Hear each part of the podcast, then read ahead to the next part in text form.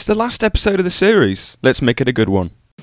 You're listening to the Piston Podcast, the motoring podcast for the motoring enthusiast, presented by me, Daniel Acterhouse.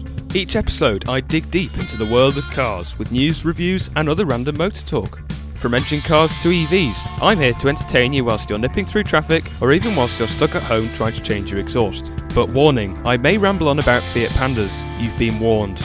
Anyway, engage launch control. It's time for the Piston Podcast.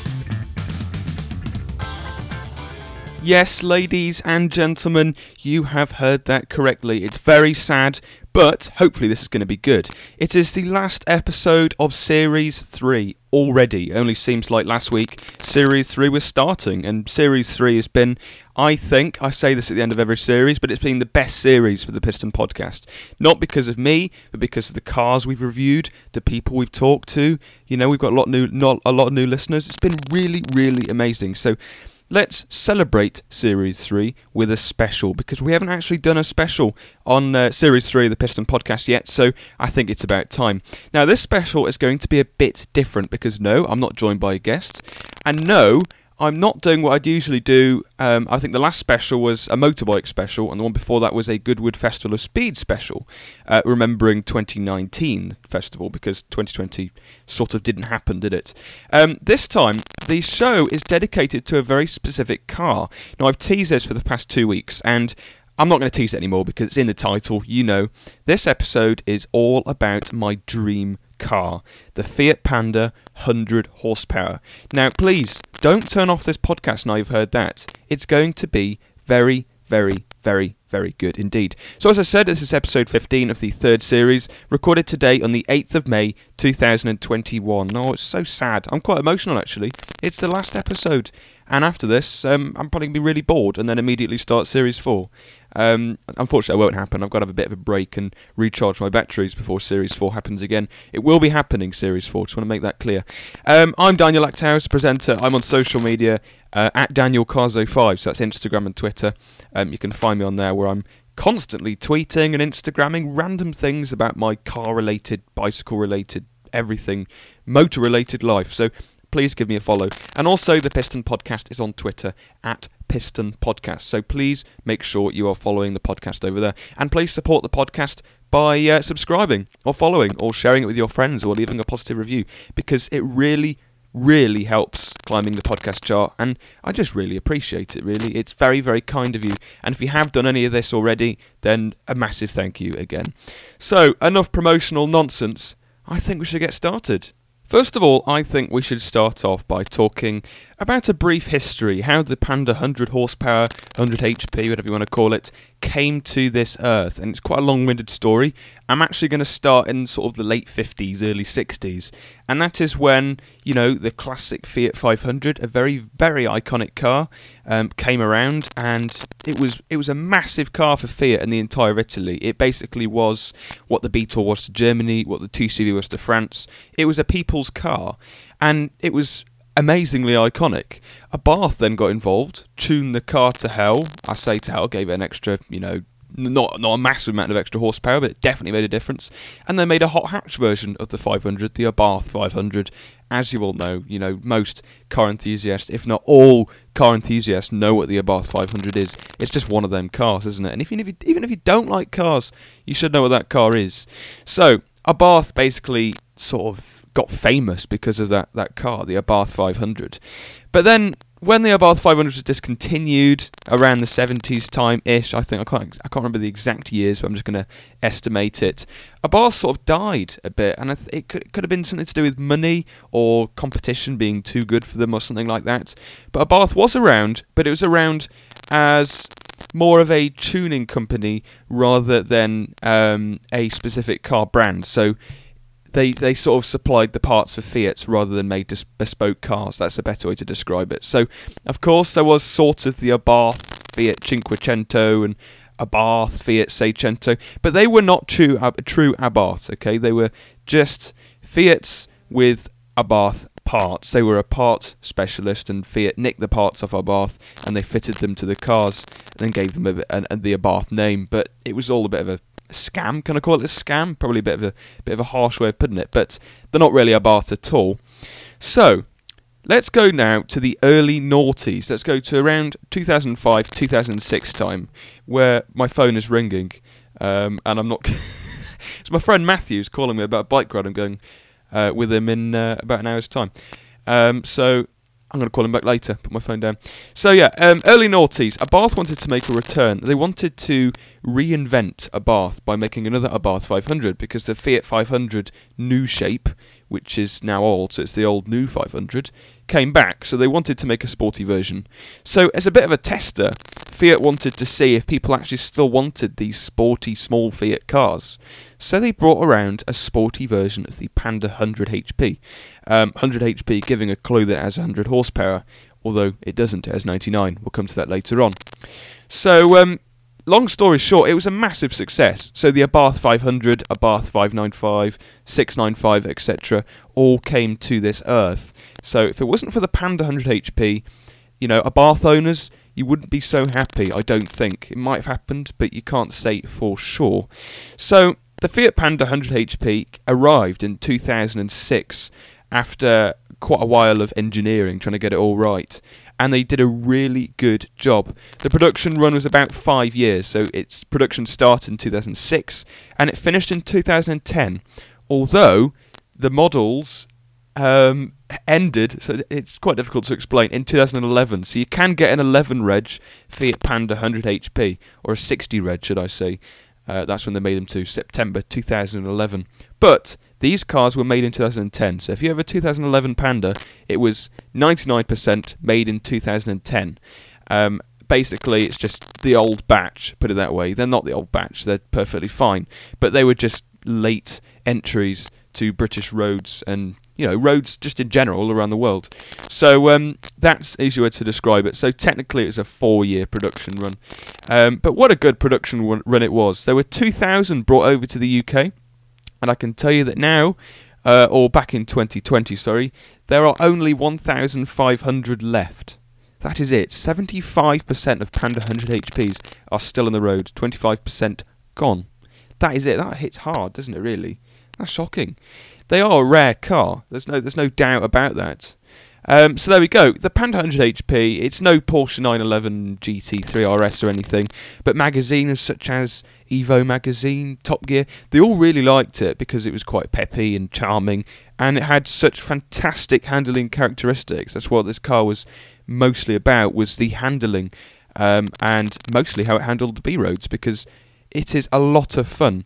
Now, if you're new to the Piston podcast, then I've got to explain that we actually own one of them cars on the driveway, um, and it, it's probably convenient that my dream car is a cheaper one because if it was a Ferrari F40, probably wouldn't have one of them in my drive. Let's be honest. Um, but um, yeah, if you're a regular listener, then you know all about the Fiat Panda 100 horsepower already because I tend to ramble on about it every single podcast, and I'm constantly talking about it on social media as well. So if you know me um, online or in person, then you'll know a, lot about the car because I keep going on about it. So I can only apologise to them people. So history lesson over. I think we should move on to some of the specs for the Panda 100 HP. So price new was just under £10,000. It was £9,995, which is a very, very good price. Now, a 1.2 top of the range spec Panda was for sale for I think just under seven grand. So an extra three grand got you a sportier version of that car. It's extra three grand. You don't see that on cars anymore. A sporty version of a hot hat of a hatchback is a lot more money. It's like it could be double the price, for example. Take the GR Yaris, right, which costs I'd say north of 30 grand. A standard Yaris costs just under 20 grand. That's a, that's a lot of extra money, but this was just £3,000 more for a much better, much more fun car and definitely worth the money. Now, they are worth about £2,200, so you, you can get really ropey ones for just an, under a grand, but really, if you want it to work and be reliable and look nice, spend a bit more money. That is my recommendation. And I've been looking at them on the market for the past two or three years, even owning one. I just I'm constantly looking them up on eBay and Auto Trader, and I have noticed a rise in them two or three years. It's quite incredible. Slowly, but it is happening. So these cars are going to appreciate even more. Uh, that is almost guaranteed. And I don't want to be one of them people to use this cliche, but I'm going to do it anyway. It's a future classic Oh, I think I said this last uh, on the last podcast about the cliche future classic and how I don't really agree with it. Or it might have been a conversation I had in person um, with the guy who just rung me, Matthew. Um, but we'll save that for another time. But yeah, it's definitely rising in price. Now, a really, really good, well sorted one can be around three grand. That's a lot of money. But if it's a low miler, maybe 60,000 miles, maybe a bit less, good condition, show condition maybe, then I'd say that's worth it. But just don't be spending any more than three and a half grand just yet. I'd say at time of recording, May 2021. Um, if you might be listening to this in 2030, and if so, it might be worth 20 grand. I doubt it, but I hope so, because uh, that'd be a good investment. Put it that way. So. It is powered, this is important, by a 1.4 litre 16 valve naturally aspirated 4 cylinder engine. Now, it's a very, very similar engine to the T-Jet 1.4 engine you get in the uh, Abarth 500. So it's basically the same engine, although I got told off for saying it's the same engine because it's got some some slight tweaks, but it's a very similar engine, just with the added turbo. So this is the non-turbocharged version. And I've been in an Abarth, and obviously I've been in the Panda a lot, um, because on the drive, as I just said. And the difference is quite massive. If you want power and straight line speed, yes, go for the Abarth because it's quite a lot faster. I mean, the extra 35 horsepower makes a difference, okay? It just does. But I'd argue that the naturally aspirated engine is more fun because you have to rev it out. And I, I think the power is a bit more linear. And I just prefer it really. Naturally aspirated engines, you don't get them a lot anymore. They're a lot more special. So I prefer that engine, but that could just me that could just be me being a bit biased towards the Panda there, but we'll gloss over that. That 1.4 litre um, 16 valve engine produces 99 brake horsepower. Now, this is a funny argument. Should it be called the Fiat Panda 99 horsepower? I'm going to say that that would just be uninteresting and idiotic. So I don't blame Fiat for calling that 100 horsepower. But apparently there's some science behind this or some maths, because in Italy they use a different um, different sort of oh what's what's the word different oh where's it? Different unit to us in the UK so it is 100 horsepower but I think 99 brake horsepower. So that's getting very specific there a bit too boffinry really but it's around 100 horsepower put it that way. Not anymore because they would have lost a bit of uh, lost a bit of power over time shall we say. Um, the Panda produces 97 pound foot of torque, and that is at 4,250 RPM. Just like to point out, max brake horsepower is at 6,000 RPM because yes, the red line is quite extensive in this Panda. It's 6,600 RPM red line, which is decent, and we haven't taken it up to that because kind of scared it's going to explode. But we have taken it to 6,000, and it sounds like an angry bee's nest. Another cliche, but it really does.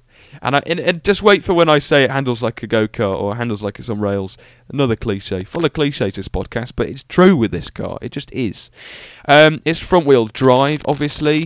Now this may stir a few people away, people that like all wheel drive or maybe rear wheel drive, but the Panda handles its power really well through the front wheels, and it's because it weighs not a lot at all. 975 kilograms is not a lot for a car.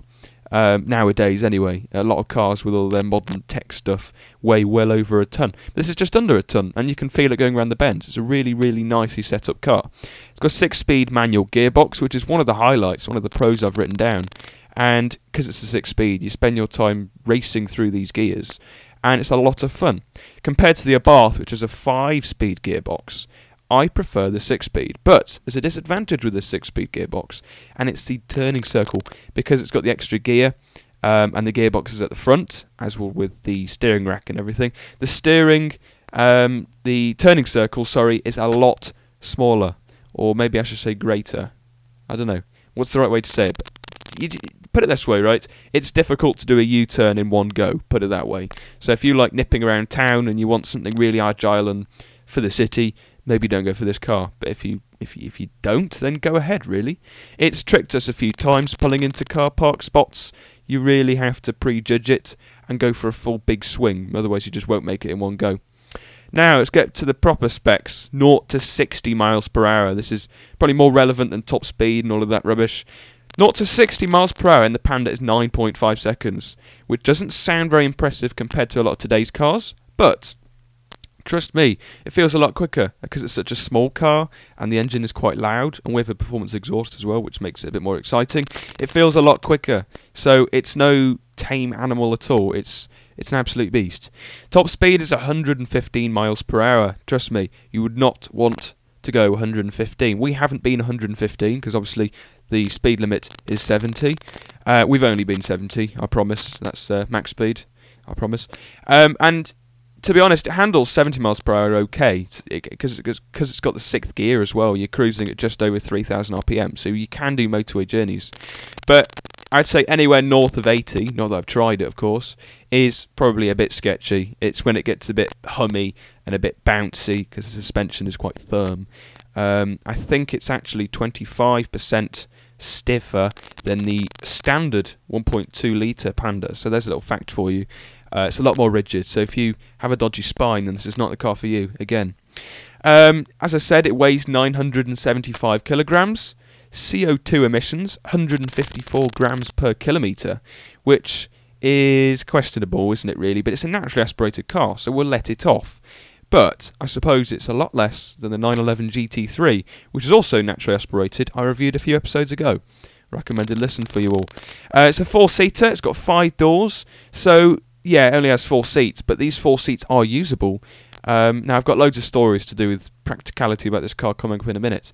Uh, a bit of extra information for you. It was featured in Evo magazine's top 10 Italian cars feature in the magazine, which says a lot. If it's Evo magazine's, you know, top 10 Italian car, then that is that really says something. It's not number one. I'm I'm ashamed to say, but it's on the list. Put it that way, and that's an achievement. And very nice for the owners as well. It's a bit of a brag. And also James May loves them. That is he, he loves the Panda, doesn't he? And he drove 100 HP and he loved it. He said it was one of the most fun cars he's driven. And he was a bit miffed actually because he bought a 1.2 Panda and just a day later the 100 HP came out. So he missed out on that boat a bit. But uh, there you go. Some alternatives for you are the Toyota Yaris T Sport, the Renault Twingo RS133, guess how much horsepower that has, and the Suzuki Swift Sport.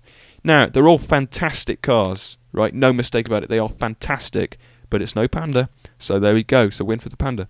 Pros and cons. Pros. Funky styling. It's very different from the crowd. That is clear. Now I've got vivid memories about a year ago. This was I think just pre-lockdown. We had it for about a week and took it to go indoor skydiving. Took it to Manchester it was, and we pulled up at a traffic light. Pulled up to the left was a Fiesta ST. Pulled up to the right was a Corsa VXR, and there were young people. And no joke, they were laughing at the panda.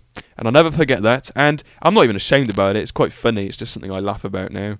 Um, yeah, not a lot of street cred, but that way. Uh, and also, it's a nice engine and gearbox combination. It just is, okay? You're racing through the gears, the engine is humming away like nothing else. It's a really, really nice combination. And also, another pro is I own one. So, if you own one, you can say that this is actually the best car in the world because famous young motoring journalist, podcaster, and YouTuber Daniel Acthouse owns one, and that says a great deal. And people will be like, "Whoa, okay, that maybe is a really good car." And next minute, everybody have one. But sadly, there isn't one for everybody because, as I said, there's only 1,500 of them left on UK roads. Cons: cheaper quality. Now, I don't want to be one of them journalists that says ooh, scratchy plastics. But yeah, there's quite a lot of scratchy plastics in the Panda, but it's something you get used to, really. But I put in brackets, that's reflected in the price. This is under 10 grand. So you're not going to get plush leather or Alcantara, as it's called, or anything like that. It's going to be fairly cheap, but that's not what this car's about. It's about the driving pleasure. So you're not going to get CarPlay and all of these mod cons, okay? That's just how it works. Also, as I just said before, this is a con. Maybe I've put question marks after it. Not much street cred. But then again, who cares? Because if you like the car, that is all that matters. But most people will see a panda and shake their heads. Okay, that's just how it's going to be, I think. Um, and there might be the odd person that goes, "Oh, it's a panda," but that'll just be me and the people on the forum, won't it? Really. Um, now it's quite funny when whenever we take the Panda out, it's got the loud exhaust on it and it's rumbling away, echoing on these buildings. People think there's something interesting, like a Subaru coming or something. They turn around and see a Panda. You should see their faces. It's honestly hilarious. Uh, another con is Abarths aren't much extra in price.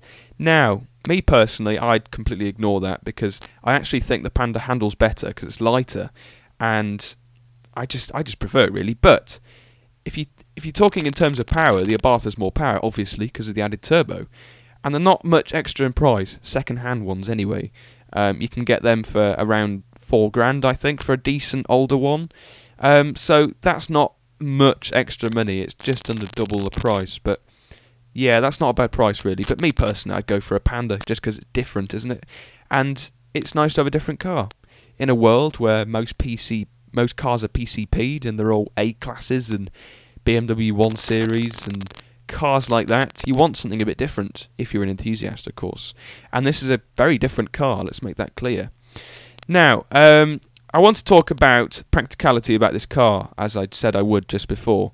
And I'm going to rewind back to August. Now, if you're a regular podcast listener and you've been listening for a while, series two maybe, then you'll remember me talking about this. If so, maybe you can skip a couple of minutes. Uh, actually, don't. Just listen anyway. You know, join us for the adventure. Um, we went to Cornwall. We went to Penzance, and it was sort of in the middle of the pandemic when it all calmed down and staycations could happen. And at the time, we had our Renault Scenic family car and our Panda 100 HP. Now, common sense would say bring the Scenic to Cornwall because it's a 10 hour journey. There's four of us plus a dog. We wanted to bring two bikes, all of our luggage. So, of course, the Scenic would be the logical answer. Me and my dad, being me and my dad, and slightly strange, we decided actually maybe we should consider taking the Panda just for a bit of a laugh. Because our thought was when we get to Cornwall, it's going to be a fun car to whiz about in, isn't it? Around the Cornish lanes, maybe not with the turning circle, but we'll gloss over that. But um, just ragging it around within the speed limit, of course, uh, around Cornwall is just perfect. And there's quite a few Panda 100 HPs in Cornwall. Um, I think I saw about two. Um, and funnily enough, we were actually spotted. A photo was sent to me on uh, on Facebook. Um, somebody who spotted us on the motorway. It's quite funny. And another reason is because we wanted to bring these bikes. We didn't actually have a bike rack for the Scenic and they couldn't go in the car because it just wouldn't fit. So we bought some roof bars for the Panda and used that as an excuse. So we did take the Panda to Cornwall. Ten hours, ten hour the journey was. Although the journey there was twelve hours, I think, because the traffic was quite shocking. So four people, a dog, two bikes on the roof, and a lot of luggage and food and stuff about. And um, yeah, it, it, was quite manic. People were laughing on social media. They, they loved watching it, but I don't think they would have loved to do it. But surprisingly, not not many people believe me when I say this. It was actually pretty easy, and I'm going to say that the 100 HP Panda is probably one of the better pocket rockets for long distance motorway travelling because it's a six speed gearbox and it's got an adequate amount of power. Up the hills it's a bit more challenging. You sort of in fourth, revving out at like five and a half thousand RPM, but you know most of the time in the motorway you are fine. It's gonna be fine. You know cruising at 3,200 RPM is hardly a ball ache, is it? It's just fine. And um, that's the only way I can describe it. It's a fine car, really. And you can do long distances in it quite easily. Now, Piston Podcast rating. I couldn't give it a 5 out of 5 because I think that'd just be not overdoing it, but underdoing it. 5 out of 5 is not good enough in this case. So, for the first time in Piston Podcast history, I'm going to give it a 500 out of 5. Now, I know, again, that's a bit biased for me to be saying, but honestly, it's such a fun car. I've been in McLarens and, you know, some really extremely fantastic cars. And I'll always get back into the Panda afterwards and think, yeah, this is a fun car. Um, I went to a uh, driving experience last year and I was driving Porsche 911 Turbo V8 supercharged F Type and cars like that. And then afterwards, on private land, I drove the Panda, and it was a lot of fun, just as fun, because it's just a funny car and a car that I'll close to my I'll, I'll hold close to my heart for probably the rest of my life. It's a, such a funny, funny, fizzy little thing. It's fun. Now, specs aside, now we'll move away from that. And I want to provide for you a little buyer's guide. So, things you need to look out for if you are buying one of these fine motor cars. Now, I've got some good news I'd just like to point out. I was recently approached, I had to keep this a secret, but I can say it now because it's out. I was recently approached by a guy called Chris, who is the editor for Auto Italia magazine. Fantastic magazine, really, really interesting, especially for like Italian cars, asking that he'd watch my YouTube video about the Panda and if I wanted to write a buyer's guide. Obviously, I said yes. I mean, come on. Not even for money or anything like that. I just really like writing and I like the panda. So I was like, yes, literally. I snatched his hand off through the telephone. Um, so I wrote an article. So if you get the latest issue of Auto Italia, which is available online on the Auto Italia website or from WH Smith and maybe a few other shops, um, you can actually read my written buyer's guide in that magazine. It's a good read, and I really appreciate you buying it. And let me know what you think as well. Drop me a message at Daniel Cars05. Um, now, I'm just going to give you a run through some of the things you need to look out for because there is a few. Obviously, it's an older car now, 10 years old, over 10 years old, so there's a few things to look out for, as with every car. First of all, the bodywork. Now, the bodywork was built in Poland, as with the rest of the car, because Fiat have their plant in Tychy in Poland, so most of the cars, if not all of them, are made over in Tychy. So they were pre- they were built pretty well, and they were they are quite solid. Although the the trim, the plastic trim, can become a bit tiresome over over time, and it can come off. So if you're missing trim, just make sure you're happy with that, maybe, or you reflect that in the price because finding the plastic trim is bloody hard. Is the only way I can explain it because there's not there's not much trim about, put it that way, as with quite a few parts. Um, there's not a lot of rust. There's not a lot of rust issues in the Panda, but again, it's worth looking with most cars, of course, there's going to be a bit of rust. Our example was really good because it was looked after in a garage. Um, we're quite lucky at that actually. C- approaching 100,000 miles now, and it's solid all over. It's quite amazing. But that's been in a garage, and again, that was reflected in the price. It was just north of 2,200, I think. So it was a good example, put it that way. Still is. Don't know why I said was. It is a good example, put it that way. So just have a poke around, really. Make sure that everything is okay. Um, make sure the trim is on, the body panels are okay, the front end is not too stone chipped because that will save you, won't it? Really.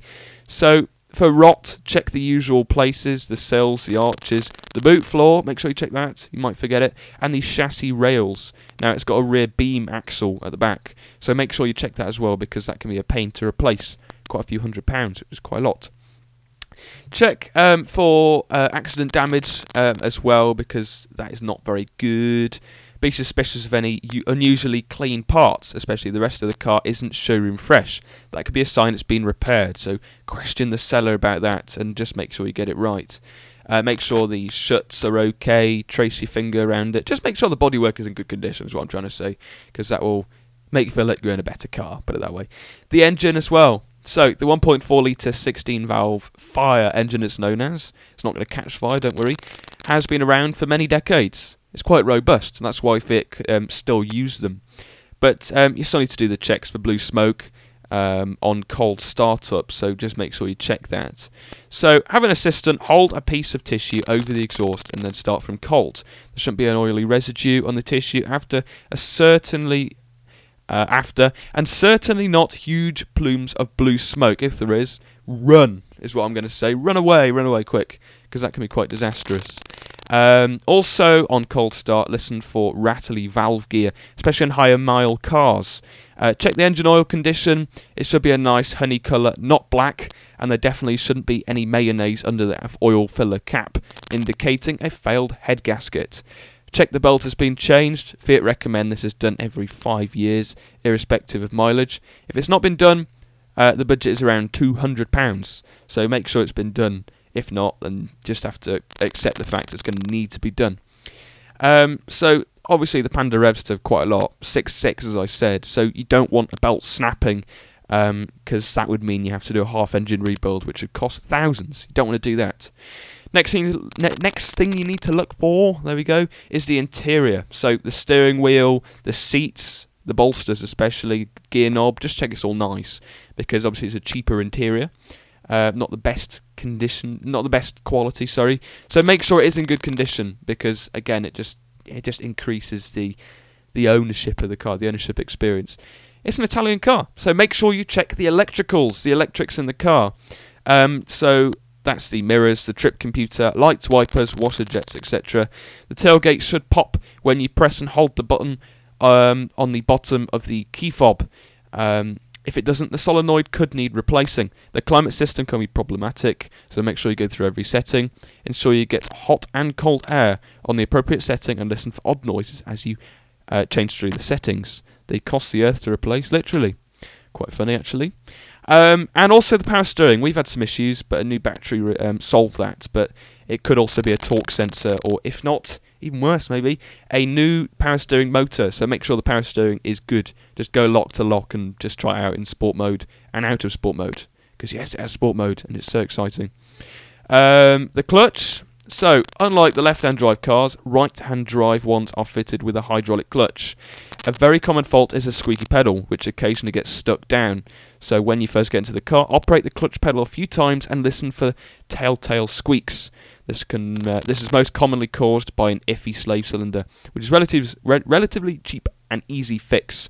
So that's not the end of the world, but just make sure it's good anyway, really.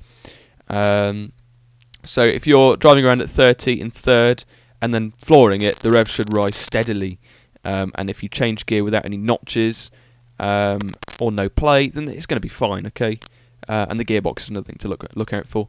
Suspension. Now it's a very rough car, so things are going to be shaped to death. Um, so just make sure the suspension is in good condition. Other things to look for um, are the binding rear brakes on earlier models, rusty exhausts, uh, but don't get too hung up in this because it's it's pretty much fine really. It's it's quite cheap to do, and if I was you, I'd get a modified exhaust on it. It just makes it sound a bit more special, um, which is fine. Uh, the fog lamps have a plastic diffuser in them which discolours. It doesn't affect the operation, it just looks a bit naff, and again, they're harder to find. Um, the pattern lamps are around £15 uh, to replace and not a massive amount. The wheels as well, check them for any obvious flat buckles or cracks or, you know, curb rashes because that's not very nice. Ours are powder coated in grey, which is really nice. It's a nice touch. And we've got the 100 HP side stripe, which again is a nice touch. Um, so yeah, just make sure everything's okay, really.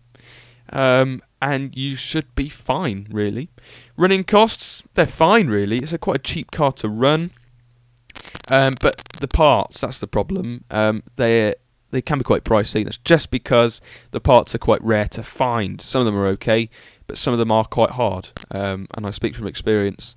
Um, trying to find a sun visor, which was difficult, that was a challenge.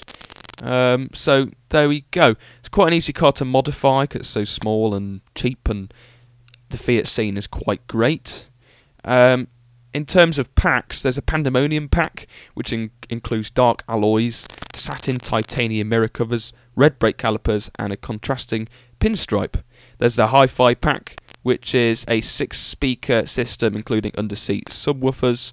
Uh, there's uh, that's it. They're, they're the two packs you get, I believe, and there might be a few more, but they're not written down here.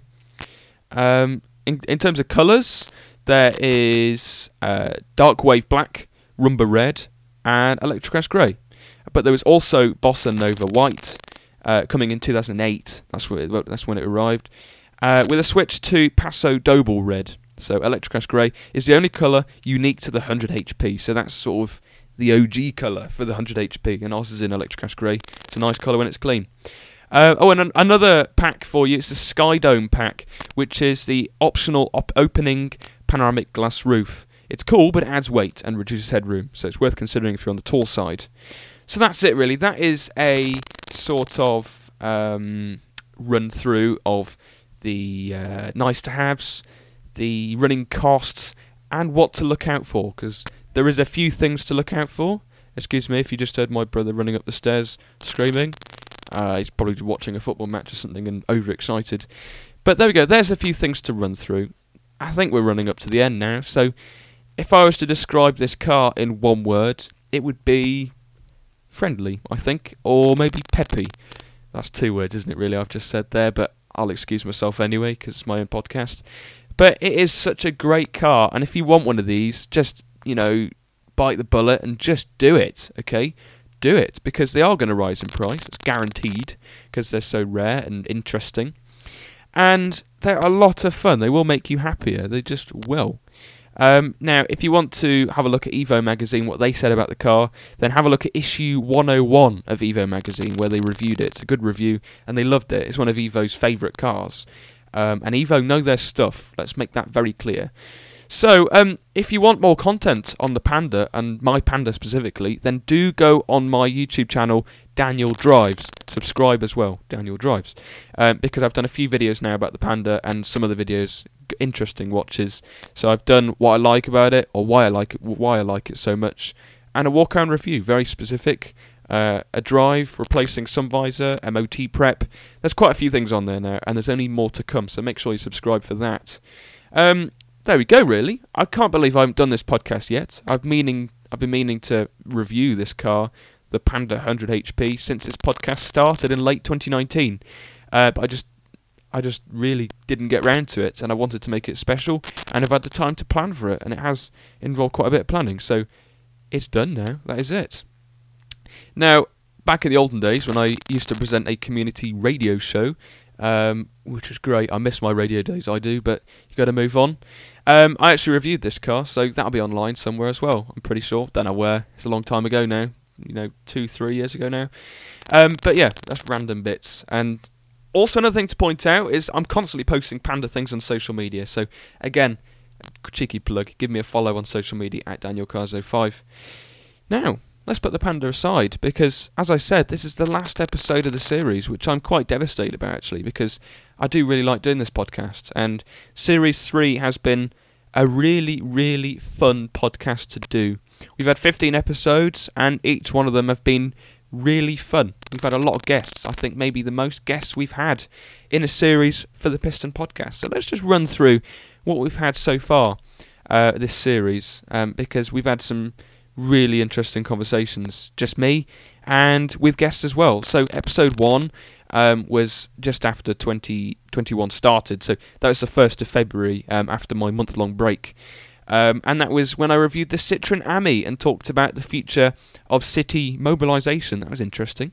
Episode 2 saw the first guest. I was joined by detailer, car detailer Lewis Mackland, uh, from Scotland. He's great. He's he's such a cool dude. He owns an MG3 and has recently acquired a BMW 320d E92, I think it is. And just a quick clue for Series 4, he will be returning to the podcast along with another guest. That's maybe a clue. Um, and we talked about British Leyland and stuff like that, and that was a lot of fun. Episode 3 was the VW Golf R review. Now, the Mark 8 Golf R is an interesting car. It's very controversial. You either hate it or love it. I also discussed the Tesla Tri Motor and the Litchfield saga. You'll remember that with the Toyota GR Yaris and the Influencer, which we still don't know about, and Litchfield. Episode 4 was another guest. I was joined by Simon Browse, who was a really, really, really decent chap. He was lovely to talk to. And that was about an hour long, that podcast, so apologies, but it was a great chat. Now, he was the founder of Arrow Vintage Cars, or not the founder, it was um, a family run business, and he's taken over since. And it was great to talk to him because he's got a fleet of such extraordinary cars. Um, so, definitely a good podcast to listen to. Uh, we also talk about car importing and stuff like that. Just cars, just endless cars. Episode 5 was another guest. I was joined by Alan Bradley, who is one of the co hosts of the Motoring Podcast, along with Andrew Clues. Now, the Motoring Podcast is a great podcast, I'm going to say that. Um, it's great. It's a news show, so a bit more serious than this one, uh, with the with the occasional laugh. It's a great thing to listen to, so I can recommend it.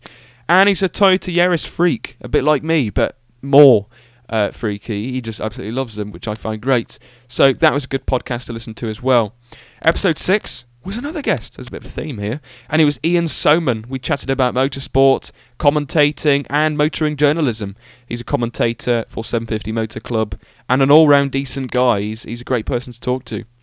At number 7, at number seven, sorry, episode seven. I feel like I'm doing a chart. Um, I reviewed the Audi e-tron GT and I compared it with the Porsche Taycan. Um, and I also talked about the latest motoring news, as with every podcast. And it was a good thing to compare, actually, because obviously Porsche and Audi are linked in the family tree of Volkswagen. So these cars are very highly regarded and cars you can actually compare.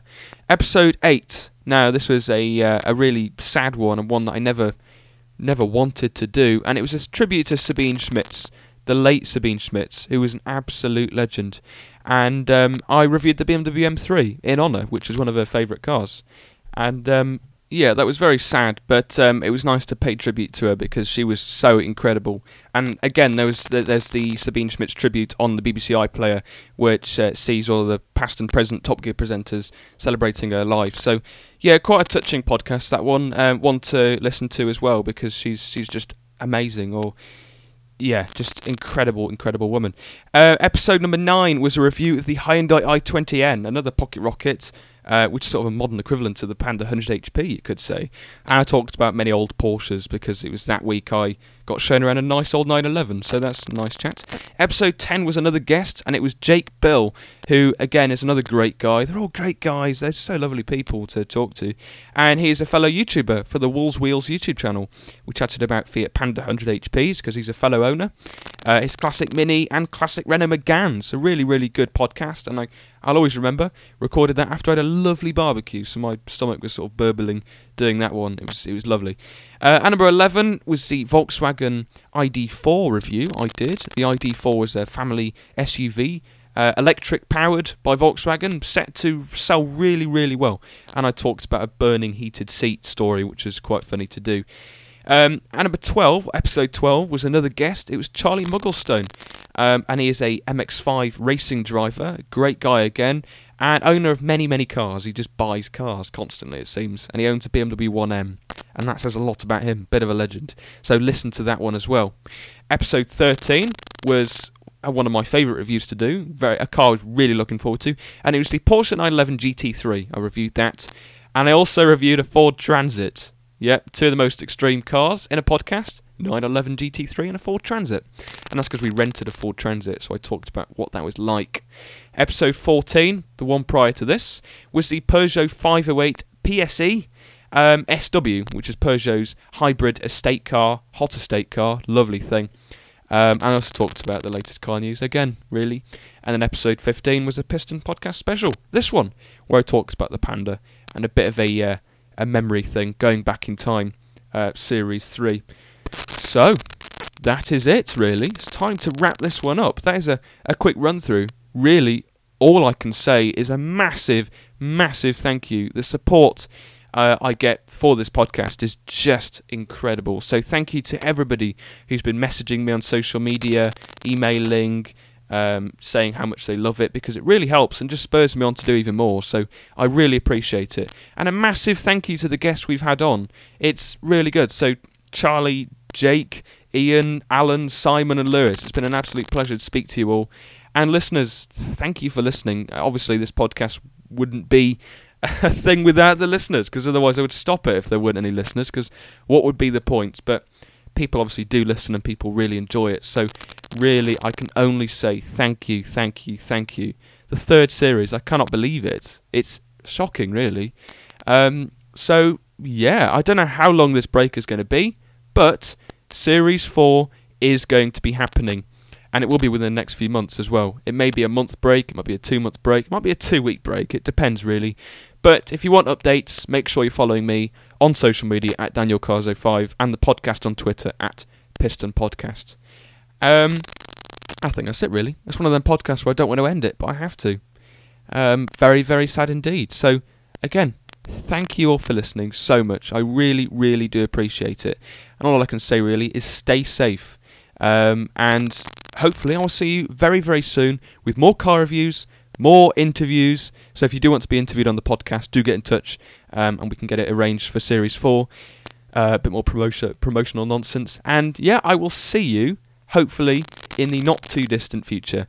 Thank you for listening, everybody, and I will see you very soon. Cheerio. Thank you for listening to this episode of the Piston Podcast. I hope you enjoyed it. Just before you go, remember you can follow me on social media at Daniel Cars05, and you can follow the podcast on Twitter at Piston Podcast. See you next time for more interesting car chat.